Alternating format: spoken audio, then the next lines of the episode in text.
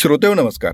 Storytel कट्ट्यावर मी संतोष देशपांडे आपलं मनापासून स्वागत करतो. मित्रांनो स्टोरीटेल कट्टा हा आपला आवडता पॉडकास्ट आहे. पॉडकास्टच्या जगतात मराठीत सर्वाधिक ऐकला जाणारा आपला स्टोरीटेल कट्टा प्रत्येक वेळी वेगवेगळे विषय घेऊन आपल्यासमोर येतो आणि यातील विषय आपल्या मनाला स्पर्श करतात.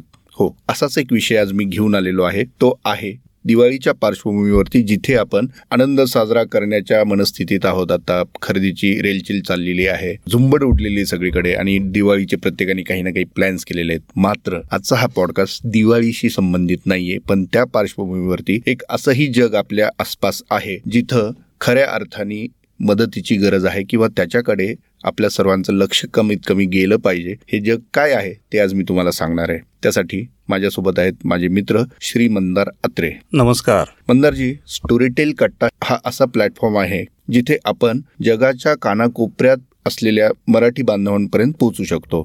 आणि मराठीत सर्वाधिक ऐकला जाणारा पॉडकास्ट असा देखील मान स्टोरीटेल कट्ट्याला आहे. अरे वा. म्हणून आज आपण जे जग लोकांपुढे उलगडून दाखवणार आहोत त्याची थोडीशी पार्श्वभूमी सर्वांना सांगूया. मित्रांनो पुण्याच्या जवळ वेल्ला म्हणून गाव आहे अनेकांना माहीत असेल भोर परिसरामध्ये. आणि इथं अनेक लोक त्या रूटनी कोकणामध्ये उतरतात वगैरे. पण हे सगळं भौगोलिकदृष्ट्या अत्यंत दुर्गम भागामध्ये राहणारे मुलं कशा पद्धतीने शिक्षण घेतात त्यांच्यासमोर काय अडचणी येतात आणि त्या अडचणींवर मात करण्यासाठी समाजातलाच एक वर्ग पुढे येऊन काय कार्य करतो हे आज आम्ही तुमच्यासमोर आणणार आहोत. आणि तोरणा राजगड परिसर समाजोन्नती न्यास असे या संस्थेचं नाव आहे.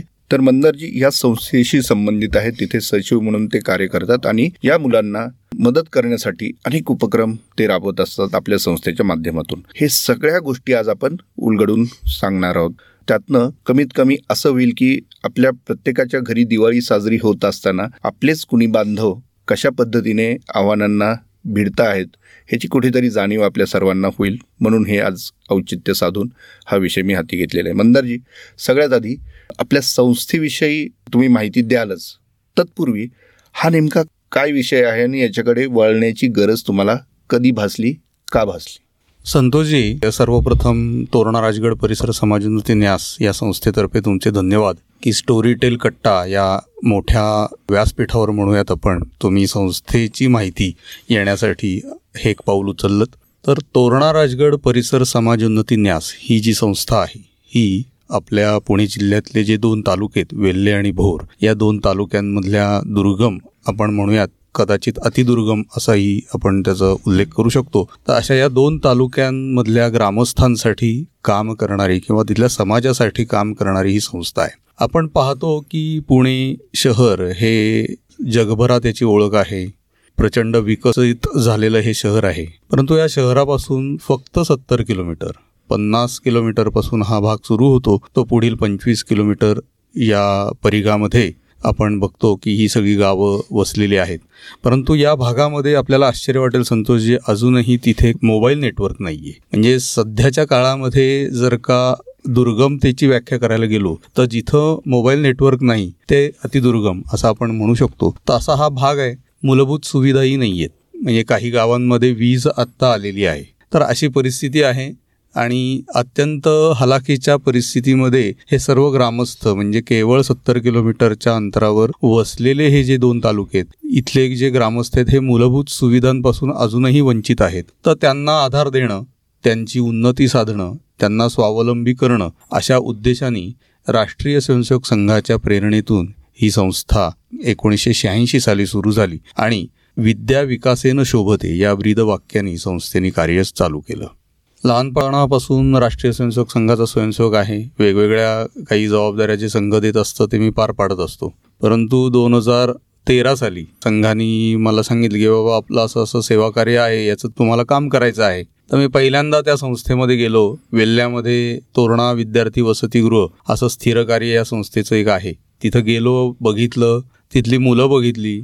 एवढ्या हालाकीच्या परिस्थितीत असताना सुद्धा एवढी शिस्तप्रिय आणि शिस्तबद्ध मुलं बघितल्यानंतर केवळ आणि केवळ मला आश्चर्य वाटलं. आणि खरी आपल्या या संस्कारांची जी जाणीव त्या मुलांना जी आहे हे बघून अतिशय आनंदही झाला आणि एक प्रकारची मनामध्ये समाजसेवेची जाणीव निर्माण झाली. त्याच्या पूर्वी तुम्ही कधी असं काम केलेलं होतं का? खरं सांगायचं तर अशा समाजसेवी संस्थेमध्ये त्याआधी मी काम केलं नव्हतं. परंतु ही संधी किंवा आज पहिल्यांदा हे जवळून पाहण्याची संधी मला दोन हजार तेरा साली मिळाली. आणि मग तेव्हापासून मी या या संस्थेबरोबर काम करायला सुरुवात केली आणि संस्थेचं सचिव म्हणून एक जबाबदारी म्हणून माझ्याकडे आली आणि दोन हजार चौदापासून संस्थेचा सचिव म्हणून मी या संस्थेचं काम बघतोय. तर अनेक उपक्रम आम्ही त्याच्यानंतर सुरू केले. जसं मी आधी सांगितलं तसं विद्या विकासेनं शोभते या ब्रिदानुसार काम सुरुवात झाली. तर मग सुरुवातीला एकोणीसशे शहाऐंशी साली जेव्हा काही स्वयंसेवक त्या भागामध्ये गेले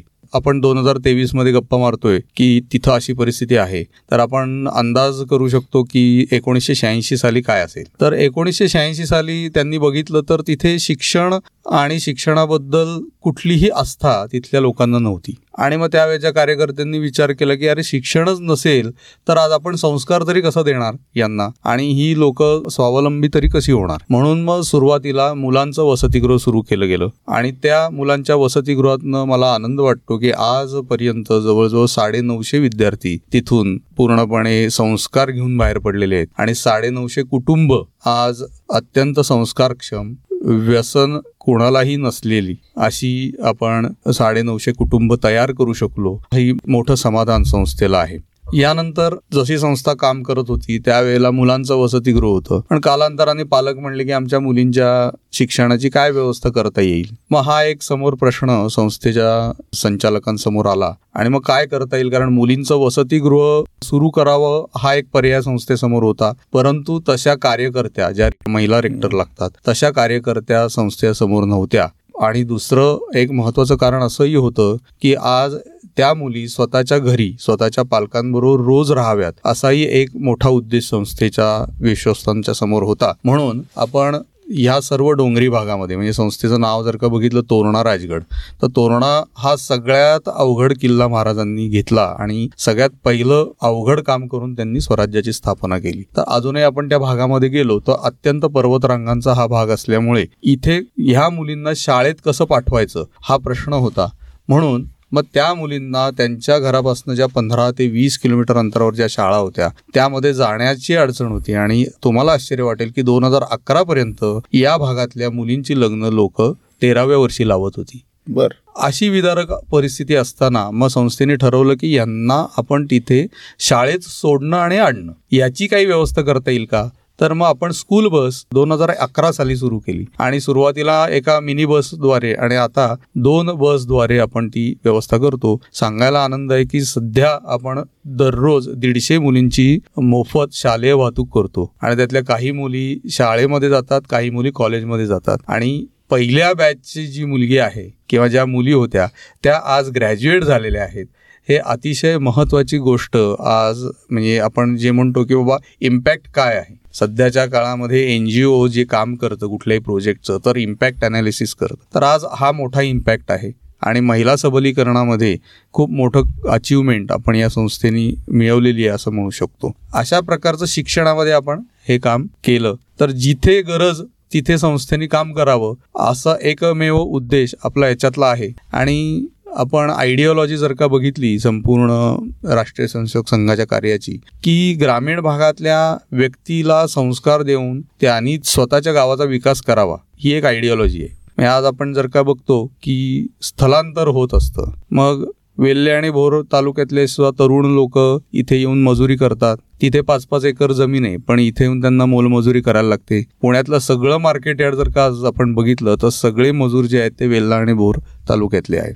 तर यांचं स्थलांतर आपल्याला कमीत कमी करायचंय. मग काय करता येईल? तर तिथे आपल्याला त्यांना पोषक वातावरण तयार करायला लागेल. तिथं मूलभूत सुविधा त्यांना द्यायला लागतील. तिथे त्यांचा रोजगार उत्पन्न झाला पाहिजे. अशी परिस्थिती आपल्याला आणायला लागेल. अशा माध्यमातून अनेक अनेक उपक्रम आपण याच्यापुढे सुरू केलेले आहेत. वा. हा विषय ऍक्च्युली चर्चेला घेण्याची गरज मला याच्यासाठी वाटली की मागे एकदा आपण बोलत असताना तुम्ही एक सांगितलं होतं की अशा ठिकाणून मुलं येतात की जिथं गाडी तर नाहीच आहे पण रस्ता सुद्धा नाही. अशा ठिकाणी मुलं अजूनही राहतात. म्हणजे हो. अशा ठिकाणी आपल्याकडे अजूनही वस्ती आहे. अगदी. म्हणजे ते इर्शाळवाडीची घटना घडल्यानंतर ते हो. अनेक अशा गोष्टी समोर आल्या आणि. ज्यांचा तेवढासा टच नसतो बाकीच्या जगाशी. त्यांना हे जणू काही पहिल्यांदाच आपण पाहतोय किंवा ऐकतोय असं त्यांना वाटलं होतं. खरंय. आणि मला वाटतं असाच सगळा तो दुर्गम भाग आहे. अगदी दुर्गम भाग आहे. अजूनही कित्येक गावांना रस्ते नाहीये तिथे. सगळ्या गावांमध्ये कुठलंही मोबाईल नेटवर्क नाहीये. आणि अशा परिस्थितीत सुद्धा या मुलांना शिकवण्यासाठी ही संस्था धडपड करते. तुम्ही जे म्हणलात की बाबा इरशाळवाडीचं तुम्ही नाव घेतलं किंवा तळीयेची जी आपण बघितली की ते डोंगर कड्याच्या खाली वसलेली आहेत. तर याच्यातली अनेक गावं कड्यांवर आहेत आणि त्या कड्याच्या खाली सुद्धा अनेक गावं आहेत. अशी परिस्थिती आहे. तर जायला म्हणजे आपण दुचाकी सुद्धा तिथे जाऊ शकत नाही अशी काही गावं आहेत. म्हणजे जगातला विरोधाभास बघितला तर आमच्या वेल्हे तालुक्यामध्ये एक गाव आहे ज्याचं नाव आहे सिंगापूर. हो. आणि त्या सिंगापूरमध्ये अजूनही वीज नाहीये. तर एकीकडे जगातलं सर्वश्रेष्ठ गाव आहे ते सिंगापूर आहे आणि. दुसरं आमचं वेल्ह्यामधलं सिंगापूर आहे की जिथे अजून वीज नाहीये. तर हा एक मोठा विरोधाभासही आपल्याला म्हणता येईल. एक उदाहरण तुम्हाला सांगतो की घिसर म्हणून एक गाव आहे तिथं आम्ही पहिली विहीर बांधली. तिथं जाताना रोटरी क्लबचे काही आमचे मित्रमंडळी होते आणि आम्ही चालत चाललो होतो कारण रस्ता नव्हता. तिथं एक मायले की घाईघाईनी त्यांच्या पायावाटीने पुढे निघून गेल्या. तर त्यावेळेला तिथल्या ग्रामस्थांना विचारलं की ह्या आत्ताच्या वेळेला दोघीच कुठे गेल्या? ते म्हणले रोज त्यांची गाय दोनच लिटर दूध देते. ते दोन लिटर दूध विकण्यासाठी रोज हे पंचवीस किलोमीटर जाऊन येतात चालत दोघी जणी तर अशा परिस्थितीत सध्याच्या काळात सुद्धा लोक तिथं राहत आहेत तर हे पाहून तर अक्षरशः कळवळा येतो की आणि हे काम प्रत्येकाने या समाजातलं करायलाच पाहिजे आणि काही ना काहीतरी हातभार समाजातल्या प्रत्येक व्यक्तीचा याला असायला पाहिजे असंही वाटतं. हे काम जेव्हा सुरू करण्यात आलं तेव्हा समाजाचं त्याकडे बघण्याचा दृष्टिकोन आणि आता याच्यात तुम्हाला काय फरक जाणवतो? ज्या वेळेला काम सुरू केलं त्यावेळेला अशी परिस्थिती तिथे होती की कुठलाही आत्मविश्वास त्या लोकांमध्ये नव्हता.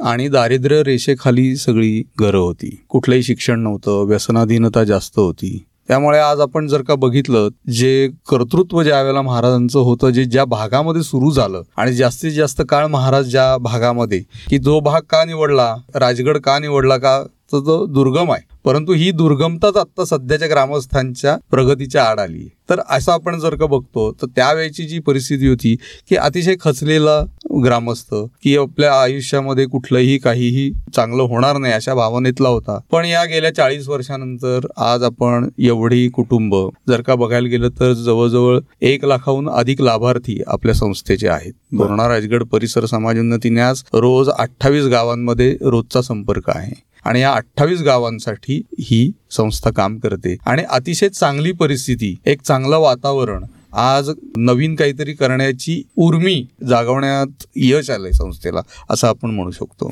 आणि असं कुठलंही सामाजिक कार्य जे असतं ते मदतीशिवाय म्हणजे सहभाग तर लागतोच लोकसहभाग. त्याशिवाय आर्थिक त्यासाठी एक मोठी तजबीज करणं किंवा तशी एक मदत असणं ही अत्यंत महत्वाची बाब असते. हे काम सुरू करताना ती गरज काय होती आणि काळानुरूप ती कशी बदलत गेली आणि त्याच प्रतिसाद लोकांकडून समाजाकडून उद्योगांकडून कसा मिळेल? हे अतिशय म्हणजे सुरुवातीला जेव्हा वसतिगृह सुरू झालं तेव्हा अक्षरशः दहा दहा किलो अन्नासाठी आमचे त्यावेळेचे जे समर्पित कार्यकर्ते होते की ज्यांच्या पुण्यामुळे ही संस्था आज इथपर्यंत आली तर दहा दहा किलोच्या अन्नधान्यासाठी सुद्धा चालत सायकलवर वेल्ल्यावरनं निघून परत वेल्ल्याला ते धान्य घेऊन त्या मुलांना अशी ही व्यवस्था त्यावेळेच्या कार्यकर्त्यांनी केली. परंतु तसं बघायला गेलं तर आपला जो भारतीय समाज आहे त्या समाजाचीच एक जाणीव प्रत्येकाला कुठं ना कुठं तरी कोपऱ्यात असते की अरे आपण काही ना काहीतरी या समाजाला परत दिलं पाहिजे.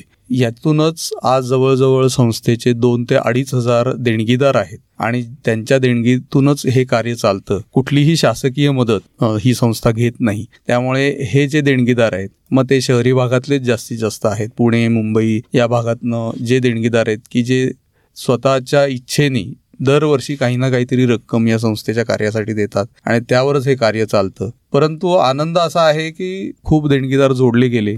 आणि आपण जे म्हणतो की तन मन धन की हम करे राष्ट्र आराधन तन मन धनसे आपण म्हणतो तर त्याप्रमाणे अनेक कार्यकर्तेही जोडले गेलेले आहेत. ही खरं तर पूर्व कार्यकर्त्यांची पुण्यही आणि राष्ट्रीय स्वयंसेवक संघाची पुण्यही आहे असं आपण म्हणू शकतो. आता एक्झॅक्टली कुठले कुठले प्रकल्प आपले तिथे आहेत आणि भविष्यात आपण काय प्लॅन करतोय? दोन हजार चौदापासून आपण चार आयामांमध्ये आपलं कार्य विभागलं आहे. शिक्षण ग्रामविकास ग्राम आरोग्य आणि ग्रामनगर संगम असे चार आयाम आहेत की ज्या चार आयामांच्या अंतर्गत आपले सगळे उपक्रम येतात. तर पहिलं मी जसं सांगितलं तसं शिक्षणाचं आहे. त्याच्यानंतर येतो आरोग्य. तर ग्राम आरोग्य आमचा जो आयाम आहे त्याच्यामध्ये आत्ता जर का बघितलं जी विदारक परिस्थिती आपण भौगोलिक सांगितली त्यामध्ये अशी परिस्थिती आहे की तिथे एस टी कधीतरी आली तर आली नाही तर येतही नाही. दोन दोन दिवस एस टी येत नाही. तर ह्या सगळ्या दुर्गम भागातल्या लोकांना कोणी आजारी पडलं कोणाला ताप आला कोणाला साप चावला तर त्यांना औषध दोन दिवसांनी मिळतं. ही आजच्या तारखेची परिस्थिती आहे. मग याच्यावर आपण तोडगा काय काढू शकतो? तर आम्ही तेरा गावांमध्ये आरोग्य रक्षकांची नेमणूक केलेली आहे. आणि त्यांच्याकडे पूर्णपणे एक औषधांचं किट असतं की जे तिथल्या गावातल्या व्यक्तीला औषध पुरवू शकतात. आणि इथं येऊन पुढची त्याची जी ट्रीटमेंट घेण्याआधीची जी ती पहिली पायरी आपण तिथेच पूर्ण करतो. प्रथमोपचार त्याला तिथे प्रथम मिळतो. उपचार आपण गावामध्ये उपलब्ध करून दिलेला आहे. त्यानंतर आपण बघितलं तर ग्राम विकास ग्राम विकासाच्या अंतर्गत दोन भाग येतात.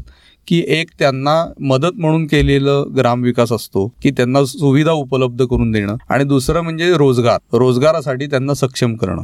हे दोन्ही भाग जे येतात ते ग्रामविकासाच्या अंतर्गत येतात. तर आता आपण बघितलं तर दोन हजार चौदा साली जेव्हा संस्थेच्या विश्वस्तांची चिंतन बैठक झाली त्याच्यामध्ये असा विषय झाला की आज सगळ्यात जास्त पर्जन्यमान असलेला हा भाग आहे. म्हणजे महाराष्ट्रात सगळ्यात जास्त पाऊस पडतो तो वेल्हे आणि बोर भागात परंतु चार महिने दुष्काळ असलेला हाच भाग आहे. म्हणजे आज आपण जर का बघितलं की जिथं सगळ्यात जास्त पाऊस पडतो तिथं चार महिने दुष्काळ असतो. कारण पाणी साठवण्याची कुठलीही व्यवस्था नाही. महिलांना पाच पाच किलोमीटर अंतरावर जाऊन वाटी वाटी चमच्या चमच्यानी पाणी भरायला लागत होतं. मग आपण गाव तिथं विहीर असा प्रकल्प करू शकतो का? तर तेव्हापासून सुरुवात करून आज सांगायला आनंद वाटतो की जवळजवळ तेरा गावांना आपण विहिरी बांधून देऊ शकलो आहोत. मग अशा प्रकारचा ग्रामविकास आहे. मग त्यातल्या दोन विहिरींना आपण सोलर पंप लावून देऊ शकलो आहे. मग रस्ते बांधणी करणे त्यांना त्याच्यानंतर अजून अंगणवाडी बांधून देणे. असे अनेक प्रकल्प संस्थेने आजपर्यंत जवळजवळ सी एस आरमधनं बावीस उपक्रम केले एक उदाहरण सांगायला याच्यात आनंद वाटेल की खुलशी म्हणून एक गाव आहे. तर त्यांची अर्ध्या ग्रामस्थांची जी जमीन होती ती डोंगर उतारावर होती. त्याच्यामुळे त्यांना शेती करता येत नव्हतं. मग त्यांची मागणी अशी आली की आम्हाला ते सपाटीकरण करून देता येईल का? की जिथे आम्ही भात शेती अजून वाढवू शकतो. तर आम्ही अकरा एकर जमीन ही सपाटीकरण केलं आणि आनंद असा की त्या गावाचं उत्पन्न दर वर्षाचं सात लाखांनी वाढलं. वा. तर असे अनेक उपक्रम असतात. त्यानंतर येतो रोजगाराभिमुख उपक्रम. तर ह्या लोकांना तिथल्या तिथं त्यांच्या घरामध्ये रोजगार आपण उत्पन्न करून देऊ शकतो का? तर याच्यासाठी आत्ता संस्थेने व्यवसाय प्रशिक्षण केंद्र चालू केलं आहे. त्याच्या अंतर्गत सुरुवातीला आपण त्यांना आठ उपक्रम दिलेत.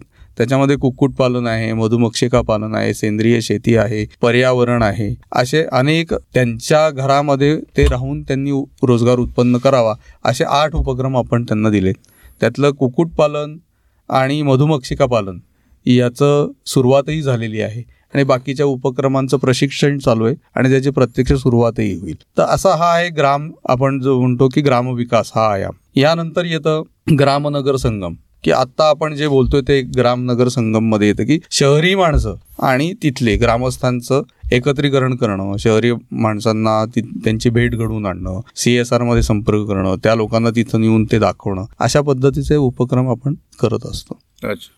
सी एस आर हा जो तुम्ही शब्द वापरला ह्या कॉर्पोरेट्स अशा गोष्टीला मदत किती करतात? कसं त्यांचा याच्याकडे पाहण्याचा दृष्टिकोन होतो? तुमचा अनुभव काय आहे? कॉर्पोरेट सोशल रिस्पॉन्सिबिलिटी हा अत्यंत चांगला निर्णय आपल्या भारत सरकारने घेतलेला आहे. यामध्ये प्रत्येक कंपनी की ज्या ती त्या स्लॅबच्या अंतर्गत येते ते ठरवतात की आपण कुठल्या भागामध्ये काम करायचं आहे. तर प्रत्येकाचं फ्रेमवर्क ठरलेलं असतं.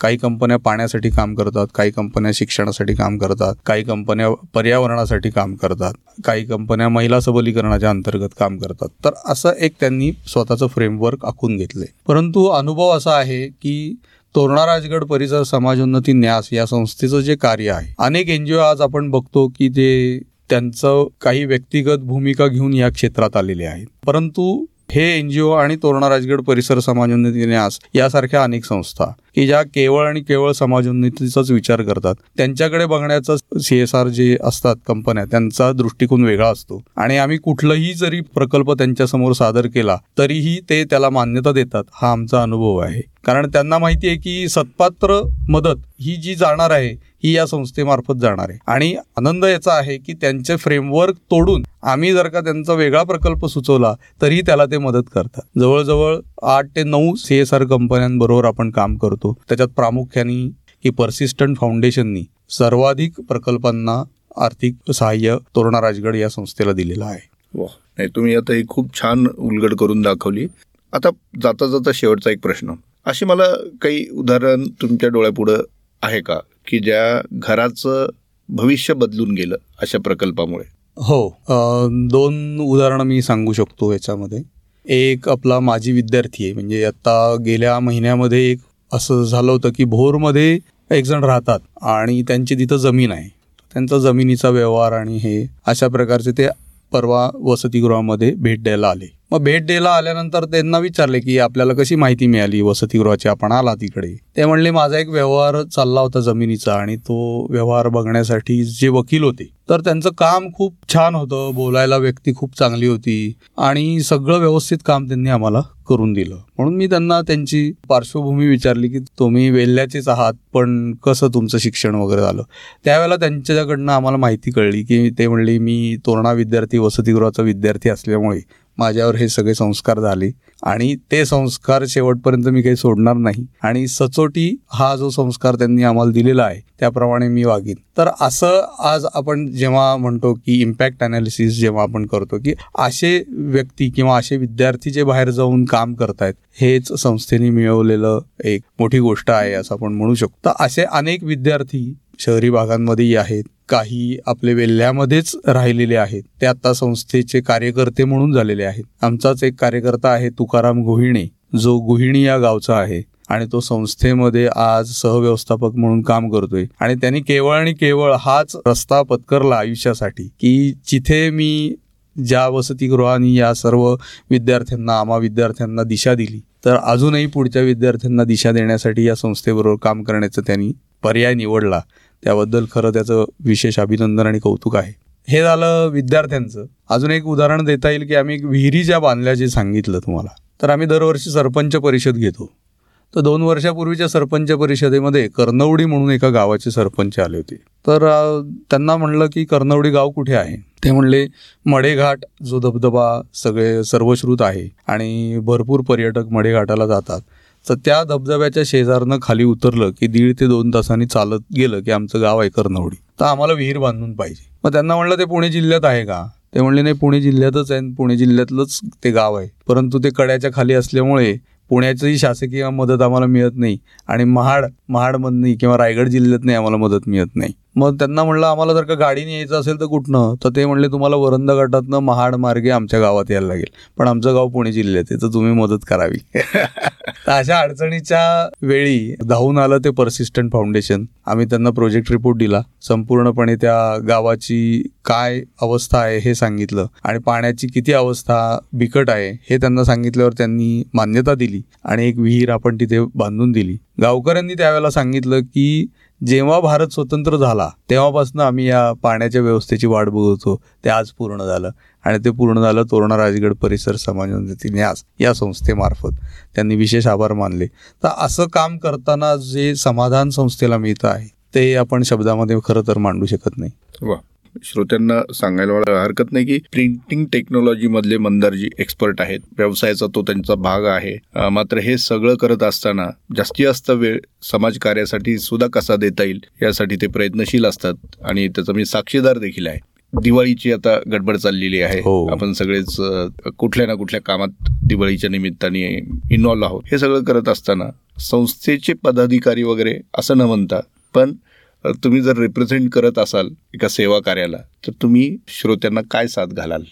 माझं एवढंच म्हणणं आहे की दिवाळीचा जो उत्सव आहे तो आपण अत्यंत आनंदाने साजरा करतो आणि करायलाच हवा असा हा उत्सव असतो. हा दिव्यांचा उत्सव असतो. परंतु आज आपल्या जवळ जे समाज बांधव आहेत की जे वंचित आपण त्यांना म्हणू शकतो की मूलभूत सोयी सुविधा नाही आहेत त्यांना सुद्धा आपल्याला मुख्य प्रवाहात आणायचं आहे. आणि तसं बघायला गेलं तर ही जबाबदारी आपल्या सगळ्यांची आहे. तर आपण जेव्हा आनंदोत्सव किंवा आपल्या घरासमोर पंटी लावतो तर अशीच एक पंटी आनंदाची आपल्या समाज बांधवांच्या घरात आपण लावू शकतो का? त्यांना आपण काही मदत करू शकतो का? तर असा विचार सगळ्यांनी करावा आणि कमी अधिक प्रमाणात प्रत्येकाच्या मनामध्ये ही इच्छा असते की आपल्या हातनं पुण्यकर्म घडावं आणि हे पुण्यकर्म हे सेवेचंच असतं. तर प्रत्येकाने याच्यामध्ये सहभाग घ्यावा. तोरणा राजगड परिसर समाजोन्नतीने या संस्थेशी संपर्क साधावा आणि स्वतः कार्यकर्ता म्हणून सुद्धा प्रत्येकाने याच्यामध्ये काम करावं असं एक आवाहन या माध्यमातून मी करू शकतो आणि करतो. वा तुम्ही खूप छान सांगितलं. फक्त एक गोष्ट तुम्ही मेन्शन नाही केली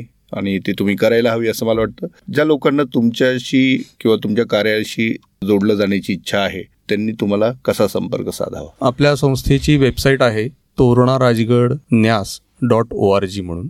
तर त्या वेबसाईटवर सर्व संपर्क क्रमांक आहेत. किंवा मी मंदा रात्रे माझा संपर्क क्रमांक आहे चौऱ्याण्णव बावीस शून्य शून्य ऐंशी अडुसष्ट. तर अशा प्रकारे तुम्ही संपर्क करून याच्यात प्रत्यक्ष सहभाग घेऊ शकता.